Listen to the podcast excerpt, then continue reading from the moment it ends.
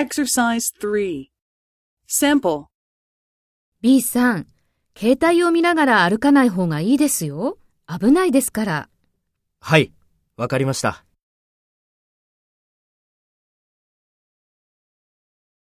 First, take role B and talk to A.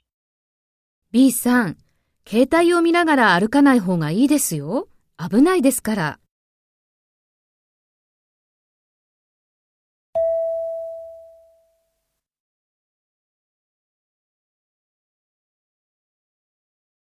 Next, take role A and talk to B.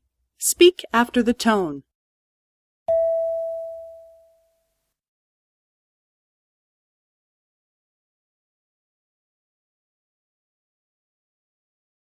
はい、わかりました。